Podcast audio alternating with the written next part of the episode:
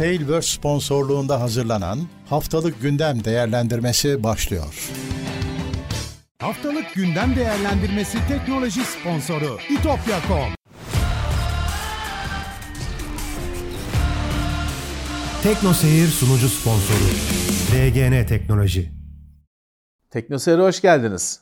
Geçen haftanın öne çıkan teknoloji haberlerini değerlendirdiğimiz haftalık gündem değerlendirmesi yayınıyla yine beraberiz.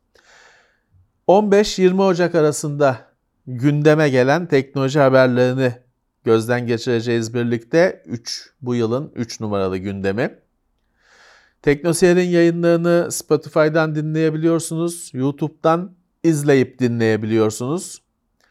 YouTube'dan katıl özelliğiyle bize destek verebiliyorsunuz. Çok teşekkürler. Gerçekten sizin bu katkılarınız önemli.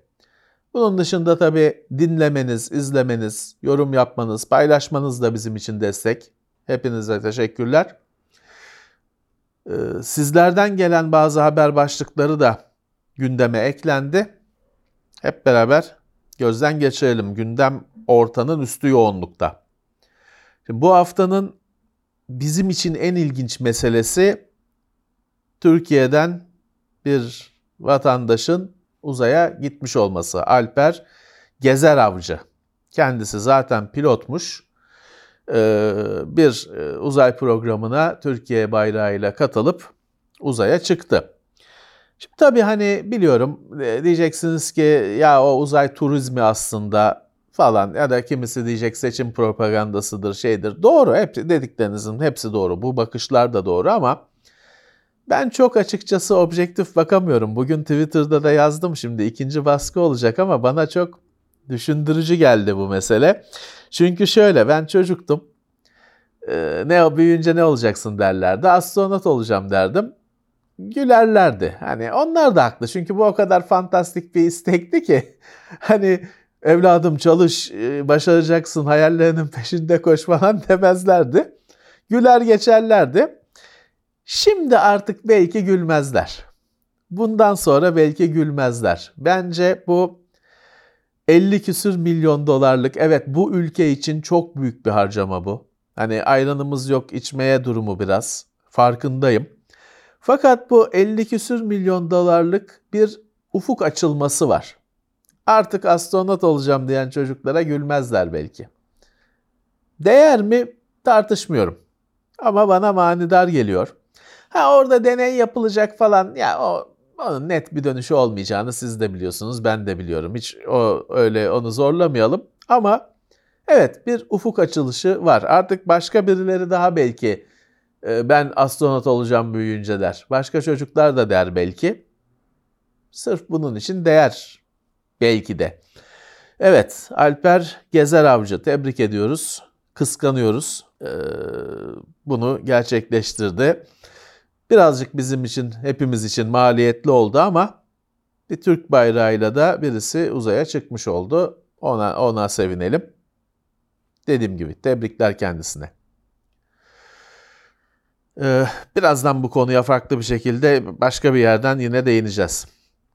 Şimdi bu hafta biraz etkinlikler vardı. En önemlisi de Nvidia RTX 4000 serisinin süper etiketli olan modellerini duyurdu. 4070 süper, 4070 Ti süper, 4080 süper. 3 tane kart. 4070'ler hani zaten var olan kartların bir dopinglenmiş versiyonu. Ama 4080, şimdi 4080 Ti diye bir şey zaten yoktu. Çok iyi oluyor. 4080 ile 4090 arasına tam yerleşiyor 4080 Süper. Bu 4070 Süper üzerinden bu kartların incelemesi, değerlendirmesi TeknoSeyir'de yayınlandı. Kaçırdıysanız bakmanızı öneririm. Biraz hızlı e, çalışmamız gerekti ama 4070 Super'i kullanarak düz 4070, düz 4070 Ti karşılaştırması yaptık. Bu diğer kar, e, süper etiketli kartlar da birer birer TeknoSeyir'e gelecek. Eklenecek onların sonuçları da. Evet. Ee, dediğim gibi bir e, artık hani teknolojik anlamda biraz yaşlanmaya başlayan teknolojik anlamda altını tekrar çiziyorum. 4000 serisine bir yıl sonuna kadar bir doping yapıldı. Herhalde yıl sonunda tam anlamıyla yeni bir şeyler görürüz. Bu haftanın demin en önemlisi dedim e, süperler için ama belki de daha önemli, daha çok kişiye hitap edecek etkinliği de Samsung'un Unpacked 24 ya da Unpacked 2024 etkinliği. S24 serisi telefonlar duyuruldu. Bu sefer yanında bu telefonların yanında bir kulaklık, tablet e, falan saat duyurulmadı. Sadece S24 serisi telefonlar duyuruldu. Bunun da bir TeknoSeyir'de videosunu yayınladık. Çekimini yapmıştık. Bir ön değerlendirme, izleme videosu yayınladık. İzlemenizi öneririm. Fakat özellikle söylemek istediğim bir şey var. Gerçi şöyle. Önce yani ne çıktı? İşte Samsung S24 serisi, S24, S24 Plus, S24 Ultra. Her zamanki gibi Ultra aslında eski Note. Aileye evlatlık gelmiş gibi yan yana dizdiğinizde Ultra'nın şekli farklı. Ultra'da Qualcomm var bizim ülkede.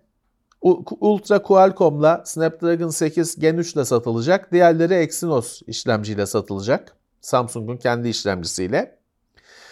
Öne çıkan da Galaxy AI diye bir e, Galaxy AI şemsiyesi altında toplanmış kimi yapay zeka özellikleri bu telefonun içinde geliyor. Aslında bunlar yazılımla şu anda zaten var olan telefonlarınıza yükleyebileceğiniz şeyler artık işletim sistemine telefonun arayüzüne gömülmüş.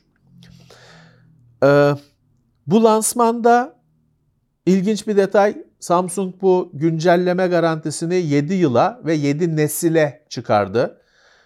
Çok yüksek bir sayı. Daha önce Google 7'ye çıkartmıştı Pixel telefonlar için. O yüzden hani hiç görülmemiş bir şey değil ama 7 nesil Android ya dürüst söylemek gerekirse ben e, yerine getirebileceklerinden kuşkuluyum. 7 nesil çünkü şu andaki telefondan 7 nesil. Şu elinizdeki o kadar eski bir telefon kullananınız var mı? Sanmıyorum. Ee, donanım yetmeyecektir bir yerden sonra. Ha onun açıklaması şu. Herhalde Android iyice modülerleşecek ve 7 nesil sonraki Android'in büyük olasılıkla bazı özellikleri şimdiki telefonlarda çalışmayacak. Ama sürümü 7 sene sonraki sürüm, 7 nesil sonraki sürüm olacak herhalde. Bu da Android'in zaten muzdarip olduğu bölümlenme, fragmentation sorununu arttırır mı aslında? Bilemiyorum. Olunca göreceğiz. Ee, bunlar tamam hani bu ürünler bizim elimize ulaşınca normal incelemeleri de çıkacak zaten. Şu anda ön incelemesi var. Tekrar hatırlatıyorum. Ultra'da ben kendim de Note serisinin e, severek kullanan birisi olduğum için ayrıca tabii Ultra'ya merakla bakıyorum. Ultra'da önemli bir değişiklik var. Ekran düz. Artık o Samsung onu Edge diye başlatmıştı. Sonra kimi firmalar 2.5D falan demeye başladılar. Hafif kıvrımlı ekran. S24'ün ekranı düz. Hatta köşeleri de bayağı bir köşeli. Tam eskisi gibi 90 derece değil bir hani yumuşaklık var ama bayağı bir köşeli alıştığımız telefonlara göre.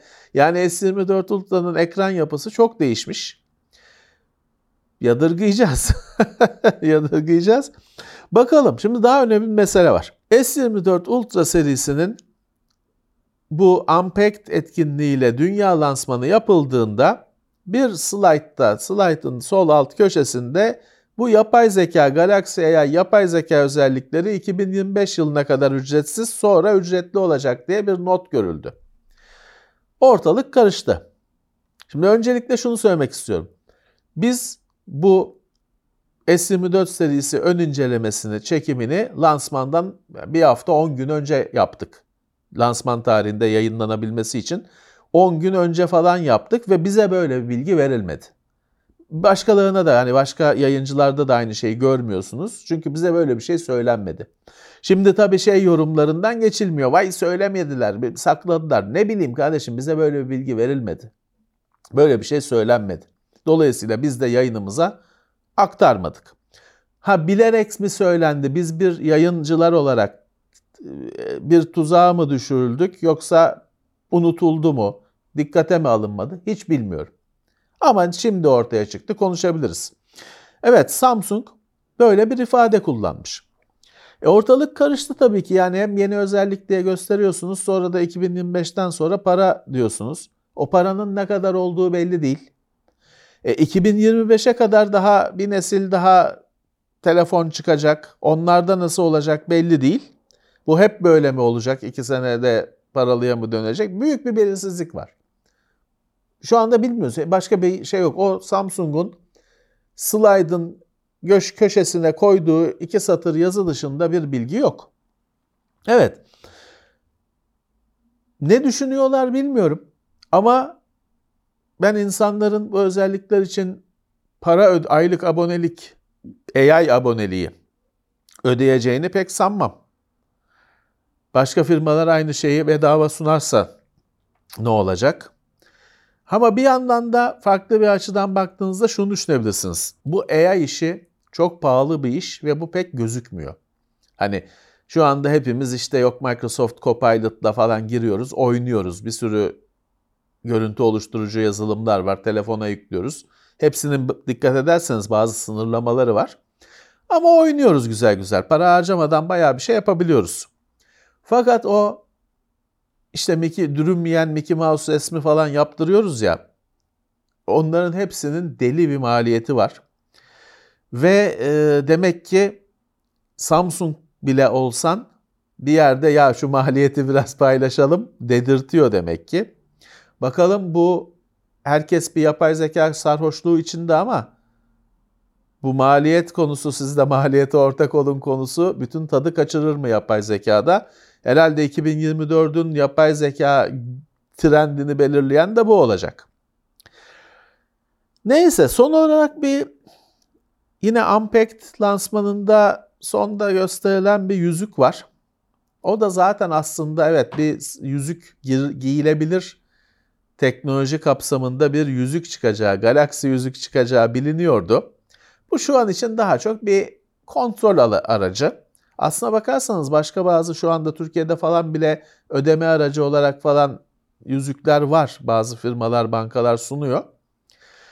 Evet bu bir kontrol aracı olarak olabilir bir şey. Bakalım hani aldırtacak bir kullanımı, bir senaryosu olacak mı? Her firmadan yüzük geleceğini tahmin ediyorum.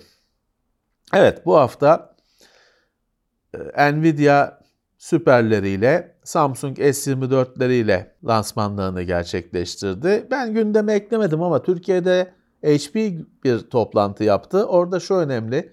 Yeni laptoplardan falan bahsettiler, gösterdiler. Şu birkaç haftadır konuşuyoruz ya PC pazarının küçülmesi ciddi oranlarda.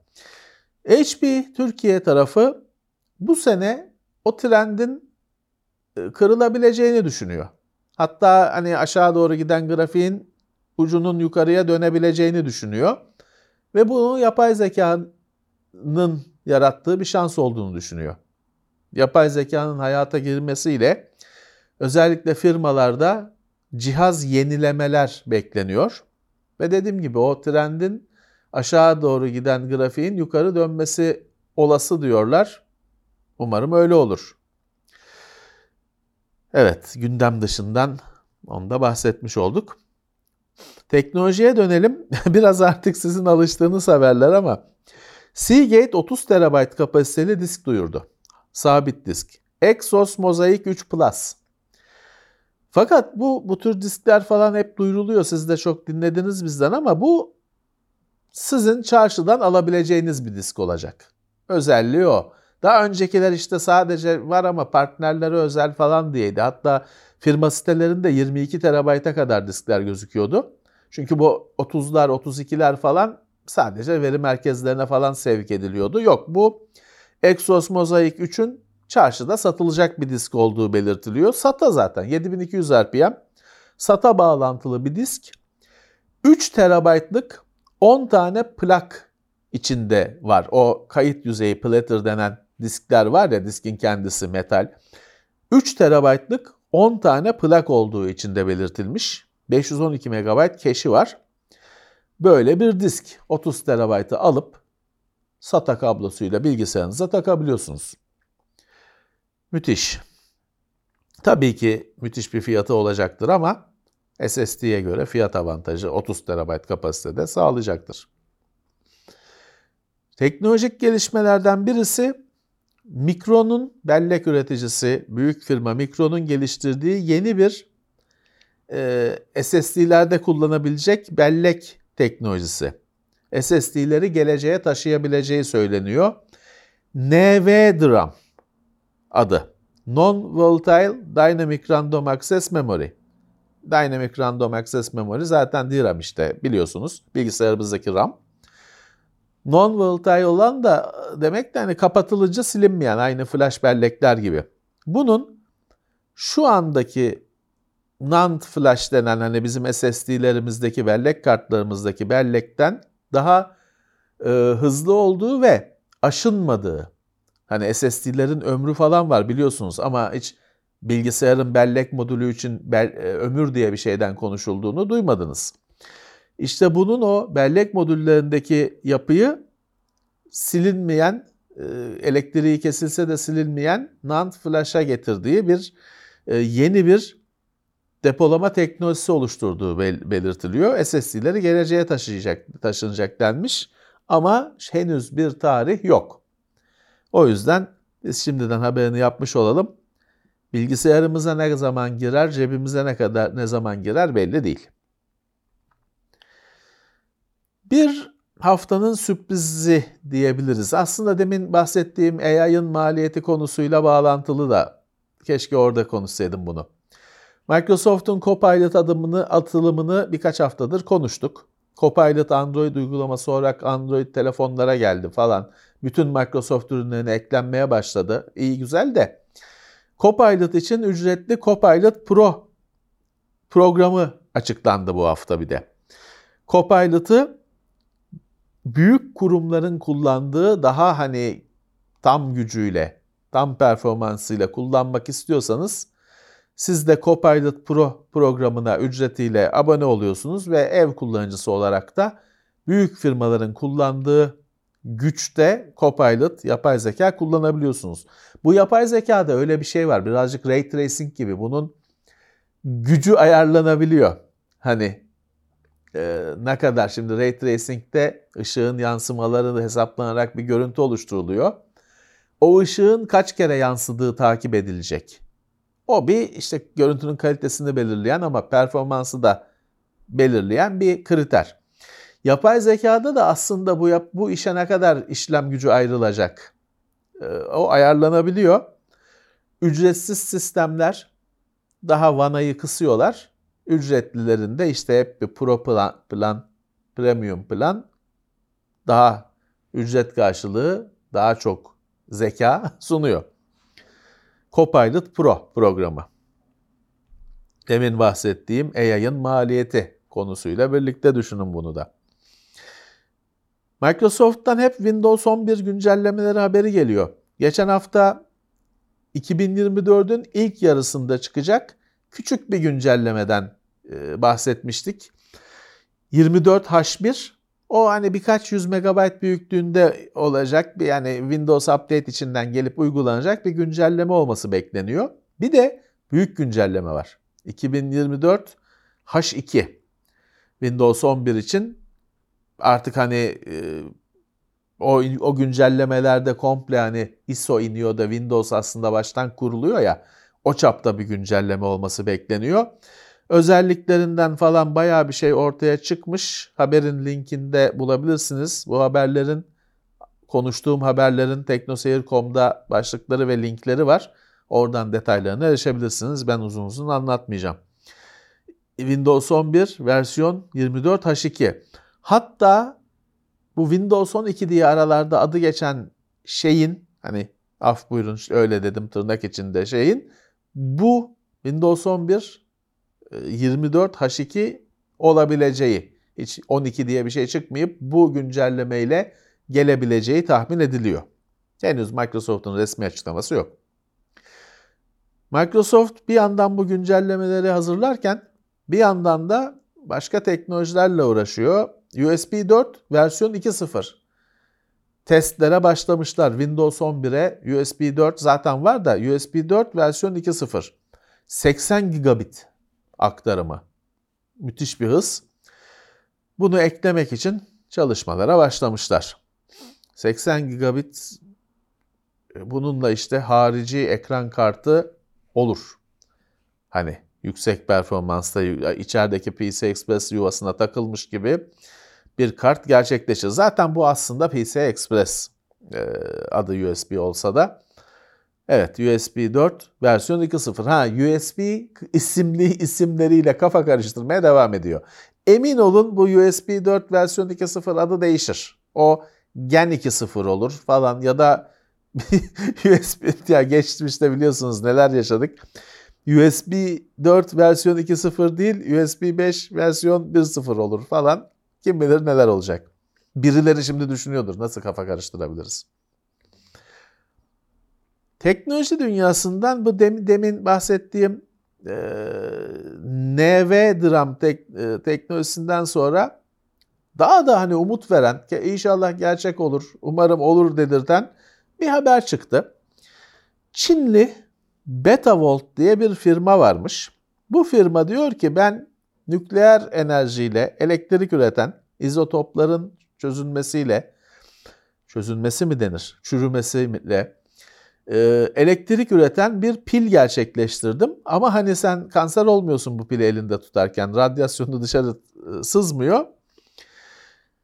Neredeyse sonsuz ömür. 100 mikrowatt güç sağlıyor şu anda 3 volt. 100 mikrowatt güç sağlıyor. Az. Ama bunun 1 wattı 2025 yılında 1 watt'a çıkartacağız diyor gücünü. Ee, izotoplara dayanan bir e, pil bunu diyor yaptık. Aslında bu teknoloji var olan bir şey. Mesela şeyi hatırlarsanız uzay araçlarında falan kullanılıyor. Şu geçtiğimiz yıllarda çok gündem olan, büyük ilgi çeken Marslı diye bir roman var ya Martian. Andy Weir mıydı yazarı? Orada hatırlarsanız öyle bir izotop gücüyle çalışan bir güç kaynağını uzay gemisinden söküyor, kullanıyor falan. Onun bu cebe sığanı. Küçücük olanı. Hani hayal bunu telefona takacağız ve telefonun pili hiç bitmeyecek. Ya da telefonun ömrü boyunca bitmeyecek. Müthiş bir şey. Düşünsenize şarj, şarj derdi yok. Müthiş bir şey. Şey ne olur ama bunu şimdi tamam kendisi hani elinde tut telefonuna tak radyasyondan ölmüyorsun ama bu kırılırsa ne olur? Çocuğa verdik çocuk ısırdı falan. hurdacıya verdik, hurdacı parçaladı. Bu şey olayı çok fazla. YouTube'da videoları var. İşte röntgen cihazlarını falan bilmeyen firmalar şeyler öyle hurdacıya falan veriyorlar. Onun içinde müthiş bir radyasyon var. Türkiye'de de oldu birkaç olay. Acaba burada nasıl olur? Neyse. Çinli Betavolt firması. Takip edelim. Umarım olur. Yoksa bu pil konusunun çözüleceği yok çünkü. Benim bana ilginç gelen bir haber bu e, hafta. Güney Kore zaten yonga üretiminde dev durumda olan, müthiş durumda olan Güney Kore daha da arttırıp yonga üretim gücünü dünyada bir numara açık arayla bir numara olmak için 470 milyar dolarlık bir paket hazırlamış. Zaten kendi ellerindeki bu Hynix, TSMC falan gibi firmaları Samsung bu firmaları güçlendirip var olan 21 fabrikaya ek 13 fabrika daha kurmak istiyorlar. Bunların yanında 3 tane araştırma merkezi, araştırma geliştirme merkezi kurmak istiyorlar. 2047'ye kadar da bu süreç sürer diyorlar ve bunların sonucunda hayalleri yonga üretiminde tartışmasız bir numara olmak, dünyada bunun merkezi olmak.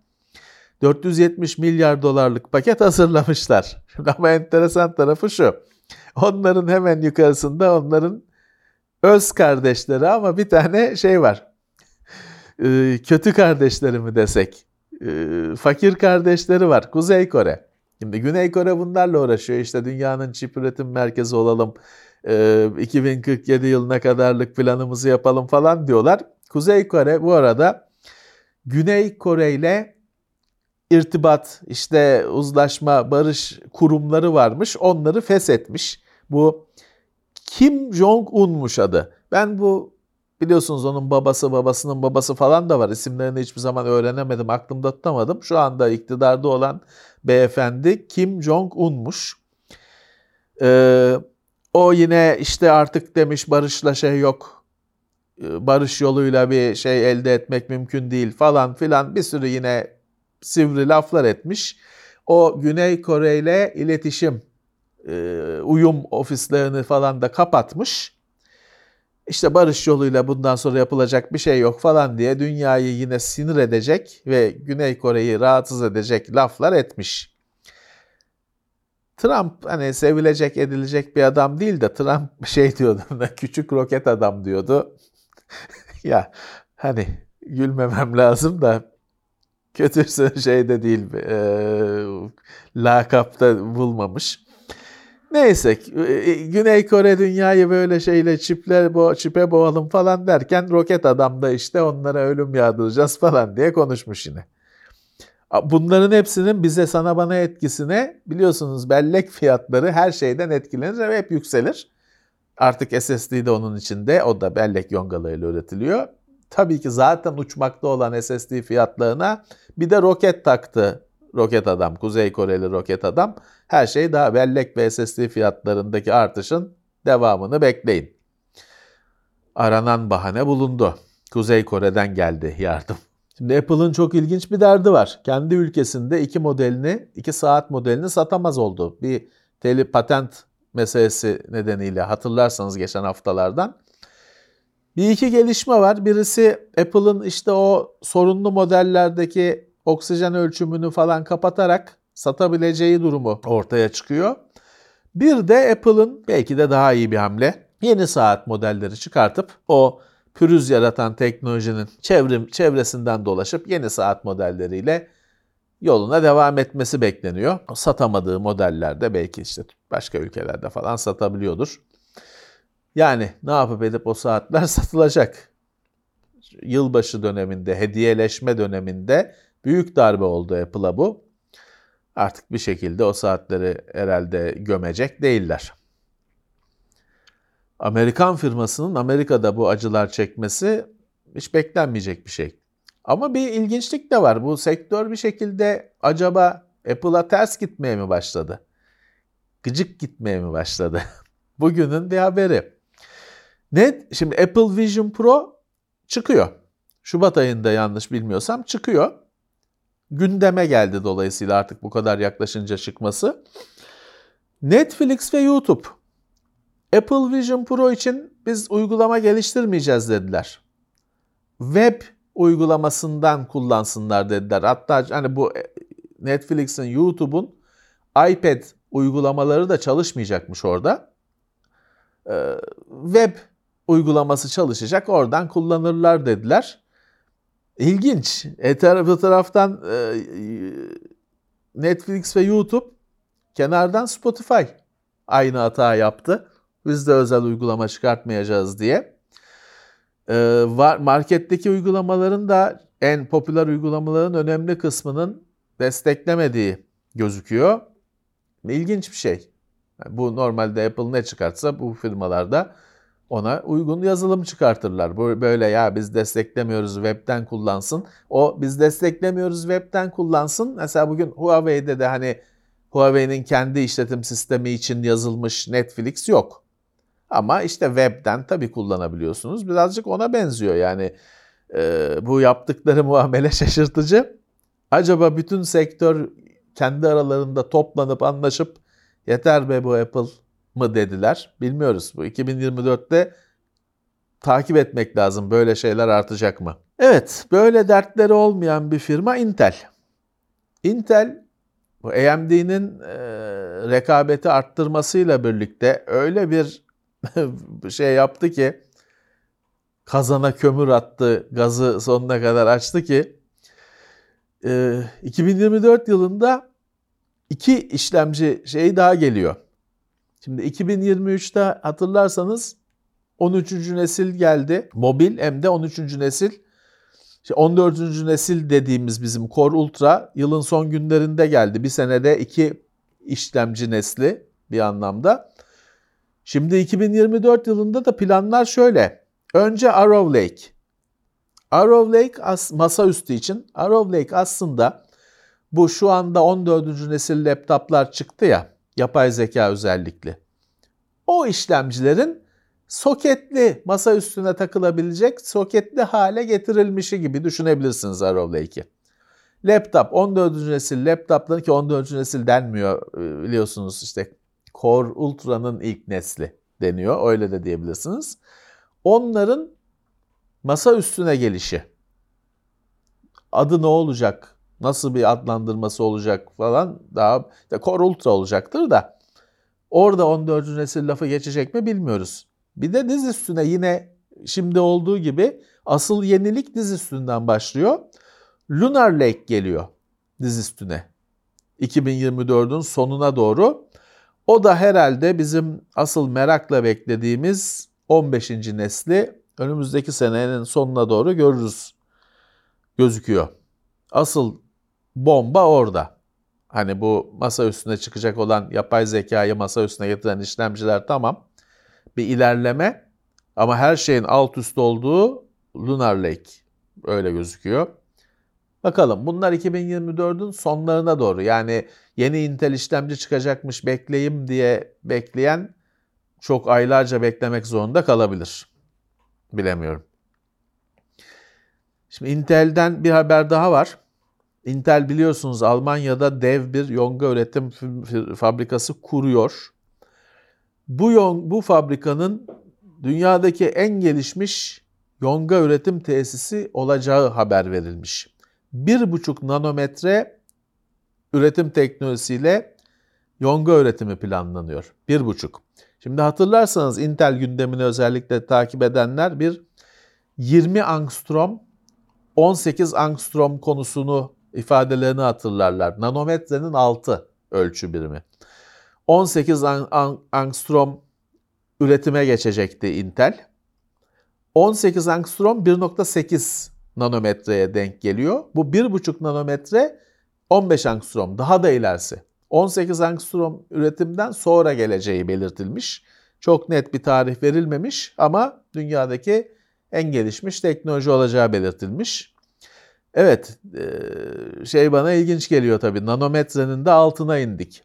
Ben teknoloji işte editörlüğüyle, bilgisayar işiyle uğraşmaya başladığımda mikron konuşuluyordu. Sonra nanometreler konuşulmaya başlandı. Artık angstrom. matematik biz sözelciler yandık birazcık da matematik çalışmamız gerekecek. En baba fabrikayı hazırlayan Intel, ölçüm, piyasayı ölçen, takip eden firma Gartner'ın verilerine göre de en büyük yonga üreticisi olmuş. Samsung'u falan geçip e, geçen sene sayılarıyla en büyük yonga üreticisi Intel olmuş. Tabi Intel başkalarına da üretim yapıyor tesislerinde. Bunu topladığında oluşan sonuç bu. Ha, rakiplerden dev bir rakip üzerine roket yağması biraz önce konuştuk ki ihtimali olan rakip TSMC, Tayvan'ın kendi firması ee, Arizona'ya şey hazırlıyor. Arizona'ya, Amerika'ya bir fabrika kuruyor. O da biliyorsunuz gündem oluyor sürekli. Bu firma, bu fabrikada üretimin 2027'ye kadar sarkacağı ortaya çıktı. 3 nanometre üretim yapacaklarmış ama bazı zorluklar, aksaklıklar çıkınca bu 3 nanometre üretimin 2027'ye kadar gecikeceği ortaya çıkmış. Bakalım önümüzdeki 3-4 yıl bayağı hareketli geçeceğe benziyor. Amerika'dan değişik ve bize keyif verecek bir haber. Monster, Türkiye'den çıkan bir firma, ee, ekran kartı pazarına girdiğini geçen hafta haber vermiştik. Monster'ın Amerika pazarına açılmaya hazır olduğu haberleri çıktı yabancı basında. Monster laptoplarıyla, ekran kartıyla, Intel işlemcili ekran kartıyla Amerika'da da satılmaya başlayacakmış. Amerika pazarına girecekmiş. İyi şanslar dileriz kendilerine. Bu bayağı bir e, gurur duyulacak bir haber. Bravo. E, Kadıköy'den tek bir mağazayla yola çıkan bir firma dünyada satılmaya başlandı. Bir benzeri de yok bilgisayar pazarında böyle bizim için. Bravo. Tebrikler. Facebook'un sahibi ee, aslında tabii Meta demem lazım da biz onu Facebook'un kurucusu sahibi olarak tanıyoruz. Mark Zuckerberg diyor ki Bizim yapmayı yani Facebook için, Instagram için yapmayı planladığımız, hayal ettiğimiz şeyleri yapabilmek için genel yapay zeka geliştirmemiz gerekiyor. Bu genel yapay zeka da şöyle. Bir iki kez konuşmuştuk. Şimdi hani görüntü oluşturucu yapay zekalar kullanıyorsunuz. Ya da işte ChatGPT gibi sohbet e, dil odaklı yapay zekalar kullanıyorsunuz. Genel yapay zeka hepsini yapıyor. Öyle özelleşmiş bir araç değil. Her şeyi yapacak bir araç. Uzay Star Trek'te diyor ya bilgisayar şunu yap bunu yap o hesap. Muhasebeyi de tutar. Dürünmeyen Mickey Mouse resmi de çizer. Hepsini yapar. Şu anda yok bu. Bu erişilmek istenen bir hedef. Mark Zuckerberg biz de bu biz, bize bu lazım. Bunu yapacağız demiş. Ve 350 bin Nvidia H100 hani bu Çin'e satılmasına izin verilmeyen Nvidia'nın yapay zeka GPU'su var ya 350 bin tanesini kullanan bir veri merkezi hazırladıklarını duyurmuş. Yani 350 bin tane yonga çalışacak. Oranın işte elektrik, o yongaların her biri bir servet. O elektrik kullanımını ve soğutmasını falan da düşünün. İşte o yüzden Microsoft para istiyor, Samsung para isteyecek şeyi hepsi çember tamamlanıyor. Böyle. Ha bir de yapay zekanın mağdur ettikleri var. Google yapay zeka bölümünde yap, e, pardon Google reklam bölümünde yapay zeka kullanmaya başlamış ve yüzlerce kişiyi işten çıkartmış artık size gerek yok diye. Hayda. İşten çıkartma rüzgarı tabii Google'ın başka bölümlerinde de etkili konuşmuştuk. Daha da sürecekmiş. Bir yandan da bir açıklama yapılıp yönetimden daha işten çıkarmalar sürecek denmiş. Şu anda her Google çalışanı herhalde yarınını bilmiyor. Zor. İyi şanslar herkese. Google'ın çevirdiği işlerden birisi de YouTube'daki reklam engelleyenleri engellemek için engelleyenleri engellemek için bin tane şey deniyor YouTube, Google. Olmuyor, oluyor. Şimdi bir de geçen hafta bir şeyler daha yaptılar ve şu ortaya çıktı. Efendim işte YouTube'a girdiğinizde reklam engelleyici kullanıyorsanız işlemciniz, sisteminiz yavaşlıyor. İşte bunu bilerek yaptı Google falan şey çıktı ama bir iki gün sonra anlaşıldı ki şöyle bir mesele var. Google yine bu en çok kullanılan reklam engelleyicileri engellemek için bir şeyler geliştirmiş. O bir şeyler neyse reklam engelleyiciyi öyle bir meşgul ediyor ki sisteminiz yavaşlamaya başlıyor. %17, %20 işlemci kullanımı tek başına o proses yapmaya başlıyor. Sistem yavaşlıyor. Aslında hani direkt bu olsun diye belki belki yapılmış bir şey değil. Büyük ihtimalle yapılmış bir şey değil. Şimdi ne olacak? İşte reklam engelleyiciler değişecek. Kendi buna o engele takılmayacak hale getirecekler. Google bir şeyleri değiştirecek. Mücadele sürecek. Ya reklam engelleme bize kesinlikle biz üretici taraftayız. Bize zarar veren bir şey mi? Evet, kesinlikle zarar veren bir şey. Ancak Google'ın bu reklam engelleyicilerle mücadele şekli bize kazandırmıyor. Çünkü insanlar beziyor, insanlar kaçıyor. Hani biz içerik üreticiler olarak bize bir şey kazandırmıyor.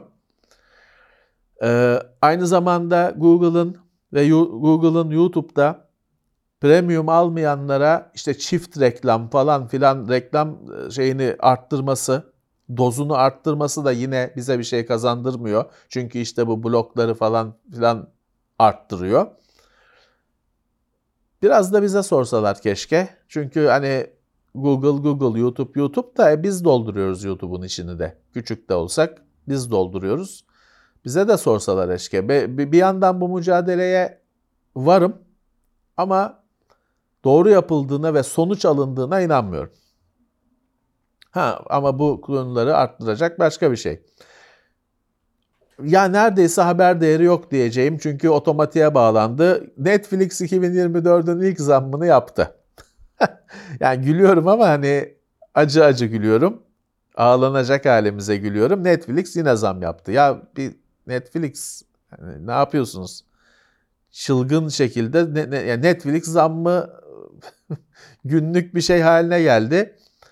Evet ben şimdi şu, şu paradan şu paraya çıktı falan diye size anlatmayacağım. Herkes zaten kendi cüzdanında hissedecektir ya da araştırıp bakacaktır. Evet Netflix yine zam yapmış. Arada zamlardan ben çok zamları falan haber yapmak taraftarı değilim. Siz de zaten zam kelimesinden bile bezmiş durumdasınız biliyorum ama teknolojiyle ilgili, şeyle ilgili hepsi burada kendi premium ücret, premium abonelik sistemini arttırmış. Bugün yayını hazırlarken TürkNet'in zam yaptığı haberi geldi. Büyük olasılıkla o bütün internet sağlayıcıları e, fiyatını ayarlayacaktır. Tek başına TürkNet öyle bir şey yapmaz. Evet, cüzdan boşalıyor. Söylenecek bir şey yok. Ama uzaya gittik. Ne diyelim? Ha, bir haber daha Türkiye'den yine cüzdanınızla alakalı. Dijital ürünler için, için satılan kartlar ve kodlar. Yani mağazaya girdiğinizde bugün marketlerde hemen kasanın orada Netflix kartları, Amazon kartları falan asılı. Google Play, Apple kod çıkıyor içinden. İşte cüzdanınıza para ekleniyor falan ya. Onun tabi internette de türlü türlüsü var. KDV bunlara da KDV eklenecekmiş. Bu zamana kadar olmamasına şaşırdım. KDV'ye tabi olacakmış fakat şöyle bir not düşmüş devlet. Ürün karşılığı olanlar. Yani işte o kodla bir oyun alıyorsun ya da ne bileyim herhalde oyunun içinde silah alıyorsun acaba o geçerli midir? Şimdi tam kafa karıştıracak bir şey. Diyor ki bir ödeme aracıysa yani cüzdana para yükleniyorsa benim anladığım o zaman diyor yok. Ama o kod karşılığında ürün alınıyorsa herhalde mesela Game Pass aldım. Ürün alınıyorsa KDV olacak. E çok da şeyi ne yapacağız şimdi? Ödeme aracı, aracı. Roblox oyunu bütün çocuğu olan herkes ya da kendisi oynuyordur ya da çocuğu oynuyordur. Roblox'u bilir. Robux diye onun bir parası var. Çocukların gündemindeki en önemli şey Robux ekonomisi. E şimdi o Robux alıyorsak o parayla ödeme o bir ara ödeme aracı aslında Robux'la da oyun içinde bir şeyler alınıyor. Nasıl değerlendirilecek bilmiyorum. Her şeyde olduğu gibi daha da karıştı. Tek bildiğim o KDV şimdi eskiden yoktu şimdi var diyorsanız %20 fiyatı artacak demektir. Geçmiş olsun. Her gelişme bizden bir şey bizim daha çok para harcamamıza neden oluyor. Şimdi geçen hafta başlayan benim çok canımı sıkan bir gelişme var. Bir mesele var. Ee, yurt dışından getirilen çıplak devre kartı PCB ya da çıplak değil üzerine hani devre elemanları dizilmiş şekildeki PCB baskılı devre kartı efendim bunlar için devlet test edilmesi lazım diye bir zorunluluk getiriyor. O test bayağı bir 10 bin liralar tutan bir test. Yani dolayısıyla şöyle hani Arçelik firması yaptırır, Vestel yaptırır ya da işte o büyüklükte bir firma yaptırır ama siz ben bir PCB firmasından bir devre kartı sipariş ettik. Hani onun üzerine bir şeyler takacağız da evde oynayacağız diyelim yapamayacağız artık. O PCB'yi getirtemeyeceğiz. Bu çok sinir bozucu bir şey. Çünkü tamam şimdi birileri vardır. İşte 10 bin tane PCB getiriyordur. Onu orada burada işte onunla cihaz üretiyordur, satıyordur, ürün haline getiriyordur, satıyordur falan. Gerçi bu da sonuçta bu kaçak bir şey değil. Hani bir ekonomi bu, bir iş üretim. Hani niye kötü bir şey olsun? Artı bu PCB, şimdi PCB diye bir firma var. Bu retro falan kanallarına çok sponsor olur. Hep ismi geçer. Şu özelliği ne? Siz bir devre kartını sipariş, bir tane kart sipariş ediyorsunuz geliyor. Var mı bu hizmeti Türkiye'de sunacak bir yer? Tek bir tane ve uygun fiyatla geliyor. 1-2 dolara geliyor. Türkiye'de var mı 2 dolara bana PCB üretecek, benim çizdiğim PCB üretip satacak bir yer? Neyse. Tamam yap firmalar da Türkiye'den yapsın dışarıdan almasın. Peki. E, benim günahım ne? Bizim gibi bir sürü kişinin günahı ne? Şimdi bakın mesela yanımda bugün geldi de elime tam denk geldi getirdim buraya. Şu gördüğünüz işte Atari 840 yıllık Atari 800 bilgisayarı için bir kartuş. Bunu benim bir arkadaşım üretiyor. Baskılı devre plastik kabı içindeki PCB de şu. Şimdi baskılı devre dediğimiz şey şu işte kibrit kutusu kadar bir Kart. Şimdi benim arkadaşım ve başka bir sürü kişi 40 yıllık bilgisayar için bir parça bu. Bunu üretiyor.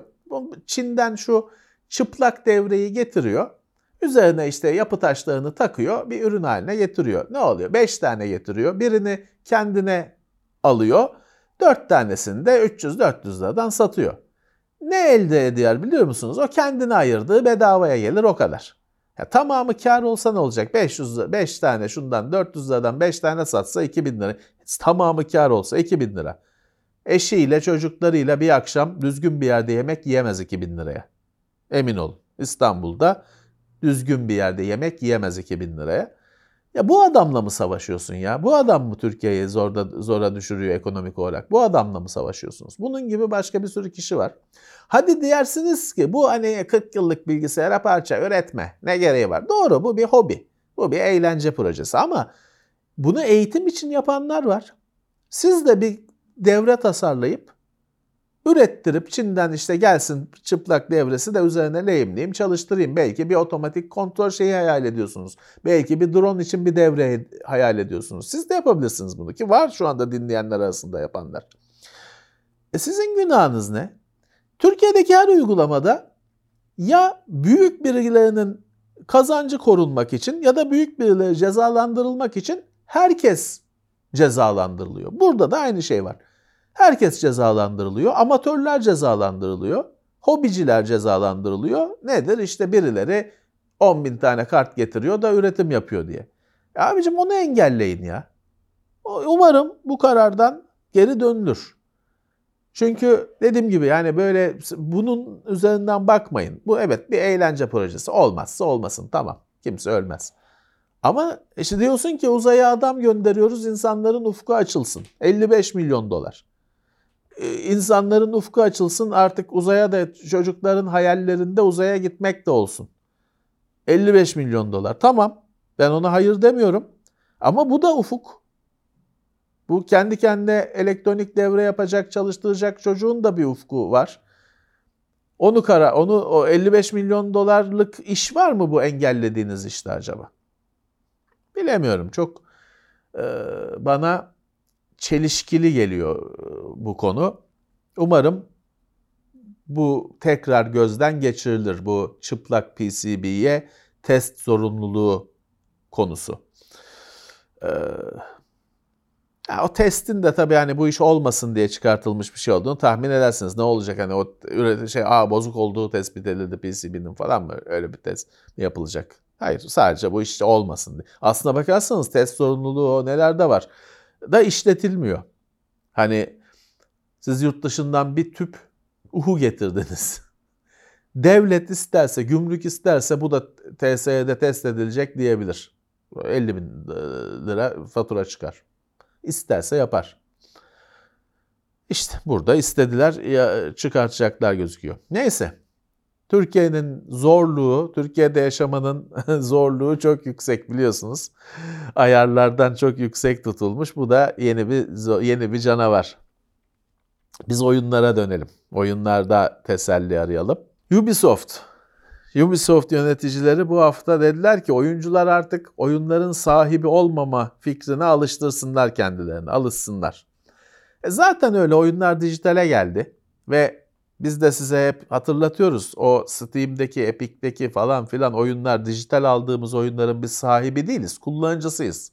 İsterlerse o oyunu pazardan çekebilirler. Bize onu e, sürekli sunmak durumunda değiller. İşte Ubisoft da hatırlatmış. Oyunları öyle ben bunun parasını verdim, bu oyun benim olduğu düşüncesinden çıkın, kullanıyorum olarak düşünün diyor. Acaba ne gelecek arkasından? Farklı bir sürpriz e, Microsoft'un kendi oyunlarını hani birinci parti denen mesela işte Halo, Forza pek de yok aslında Gears, Gears of War. Bunun gibi oyunları PlayStation ve Nintendo'da da çıkartacağı konusu. Çıkacak gözüküyor. Hatta hani Microsoft biz çok iyi bir yayıncı olacağız falan gibi laflar etmiş. Bu birazcık işte Activision oyunlarını çıkartacaklar ya.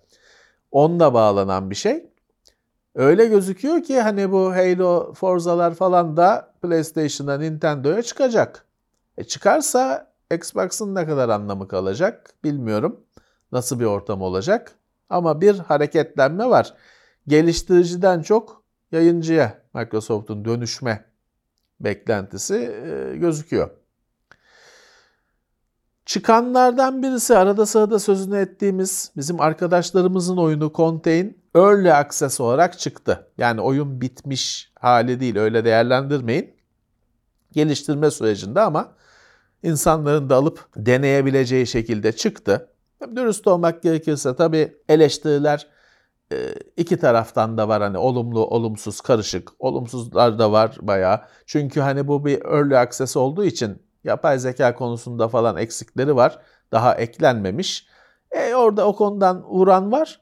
Ama bir yandan da bir güncel bir tactical shooter denen bir oyun Türkiye'den çıkıyor. Tamam. Hani umarım kendileri de belirtmişler zaten işte biz bunu zaten insanlardan yorum gelsin diye yayınladık diyorlar, yayınlıyoruz diyorlar. Daha o gelen feedbackle, geri dönüşle oyunu düzeltecekler. Biz kendilerine iyi şanslar dileriz. Contain bir tactical shooter oyunu olarak Türkiye'den çıkıyor. Evet. Bir de eksilen bir oyun var. GTA 5'in Grand Theft Auto 5'in PlayStation 4 ve Xbox One sürümlerinde Rockstar Editor diye bir video editörü varmış. Oyun içinde kendi klibini yapma editörü varmış. Bunu çıkartıyorlarmış oyundan. Diyor ki şey Rockstar firması ya bu konsollar ilerledikçe biz işte bunu destekleyemeyeceğiz hale geleceğiz falan diyor. Herhalde yorumcular demiş ki bu PlayStation 4 ve Xbox One'ın güncellemelerinde bu editörün kullandığı bir şeyler kalkacak. Editör çalışmaz olacak. O yüzden bu Rockstar editörü oyun çalışacak. Oyun aynı da editörü içinden çıkartacaklarmış. Hafta içinde bu Rockstar'la Remedy şöyle bir sürtüştü ama ben gündeme eklemedim. İşte sizin logonuz bizim logomuza benziyor falan diye. Ee, ama o şey değil. Büyümedi o olay. Bir davalık falan bir şeye dönüşmedi. İki tarafta gündem oldu. Ee, iyi oldu onlar için. Evet. 15-20 Ocak arasının gündemi hem tekno hem umut veren işte yeni SSD teknolojisi, yeni pil teknolojisi, yok dünyanın en gelişmiş fabrikası falan filan 30 terabayt disk umut veren e, şeyler vardı, teknolojiler vardı. Ama bir yandan da zam, yok gümrük engeli, yok işte e, şeyler, reklam engeli, KDV artışı falan gibi mutsuzluklar vardı. Önümüzdeki hafta belki daha iyi olur. Bizimle birlikte olun. Gündemi kaçırmayın. Beraber gözden geçirelim gelişmeleri. Tekrar görüşmek üzere.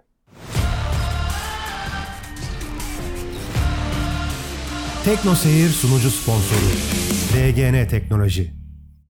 Haftalık gündem değerlendirmesi teknoloji sponsoru itopya.com Tailwork sponsorluğunda hazırlanan haftalık gündem değerlendirmesini dinlediniz.